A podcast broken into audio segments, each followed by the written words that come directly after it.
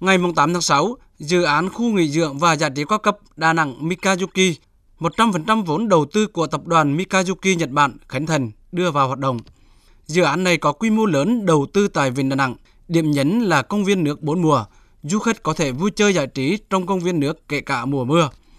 Ông Odaka Yoshimune, Chủ tịch tập đoàn Mikazuki đánh giá cao về môi trường đầu tư ở Đà Nẵng.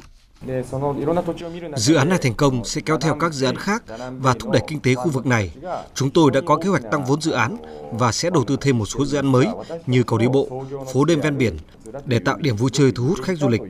Chúng tôi cố gắng hoàn thành cầu đi bộ vào năm 2023, đúng dịp kỷ niệm 50 năm thiết lập quan hệ ngoại giao giữa Nhật Bản và Việt Nam. Thu hút đầu tư vào thành phố Đà Nẵng đã khởi sắc sau 2 năm ảnh hưởng dịch COVID-19. Năm tháng qua, thành phố này cấp quyết định chủ trương đầu tư, giấy chứng nhận đầu tư 11 dự án đầu tư trong nước với tổng vốn gần 3.390 tỷ đồng, gấp 6,7 lần mức vốn so với cùng kỳ năm trước. Thành phố cũng cấp mới giấy chứng nhận đầu tư 11 dự án đầu tư nước ngoài với tổng vốn đăng ký hơn 6 triệu đô la Mỹ. 9 dự án đầu tư nước ngoài tăng vốn và 10 lượt nhà đầu tư nước ngoài đăng ký góp vốn, mua cổ phần, phần vốn góp trong các tổ chức kinh tế. Theo bà Huỳnh Liên Phương, Giám đốc Ban xúc tiến và hỗ trợ đầu tư thành phố Đà Nẵng, từ rất lâu rồi, thành phố chưa thu hút được nhà đầu tư lớn. Nguyên nhân là quỹ đất trong các khu công nghiệp hạn chế, giá thuê đất cao hơn các địa phương lân cận nên khó cạnh tranh.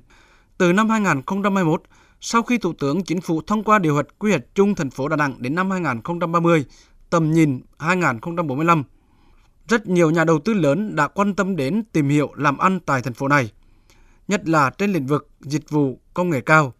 Từ giữa tháng 3 đến nay, sau khi các đường bay quốc tế được nối lại, Đà Nẵng liên tiếp đón các nhà đầu tư lớn từ Đức, Hà Lan, Nhật Bản. Tiếp đó là Tổng lãnh sự Úc, Tổng lãnh sự Vương quốc Anh, các hiệp hội doanh nhân châu Âu, Hoa Kỳ, Anh Quốc tại Việt Nam đã đến đây tìm hiểu môi trường đầu tư. Bà Huỳnh Liên Phương, Giám đốc Ban xúc tiến và hỗ trợ đầu tư thành phố Đà Nẵng cho biết. Từ tháng 12 năm ngoái đến giờ thì chúng tôi đã nhận được rất nhiều tín hiệu, rất nhiều đề xuất của các nhà đầu tư nước ngoài. Cho đến bây giờ thì thực sự là đã có nhiều nhà đầu tư đến với thành phố Đà Nẵng. Trong diễn đàn đầu tư sắp tới, chúng tôi sẽ công bố các cái dự án lớn có tính chiến lược để thúc đẩy sự phát triển kinh tế xã hội của thành phố Đà Nẵng.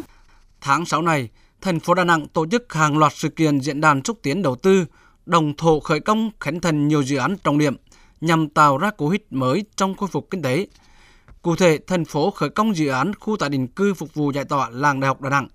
dự án nhà máy nhựa Long Thành tại khu công nghiệp Liên Triệu,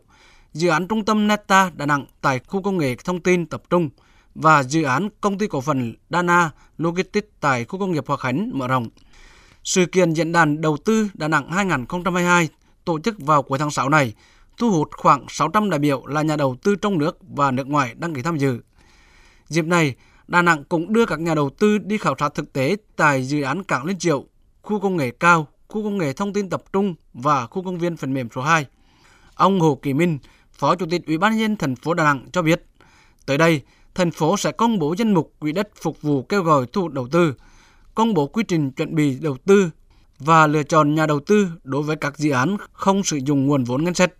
Thành phố Đà Nẵng sẽ kiến nghị với chính phủ xem xét ban hành cơ chế chính sách đặc thù đối với một số dự án trọng điểm trên địa bàn thành phố. Ban Thường vụ Thành ủy đã chỉ đạo Ủy ban thành phố đang triển khai tổ chức rà soát các khu đất trống, quỹ đất sạch, ưu tiên đề xuất các khu đất trống để phục vụ đấu giá ờ, thu hút đầu tư. Trong thời gian sớm tới, Ủy ban thành phố sẽ có công bố được cái giá thuê đất ở khu công nghiệp phù hợp sẽ khuyến khích được các doanh nghiệp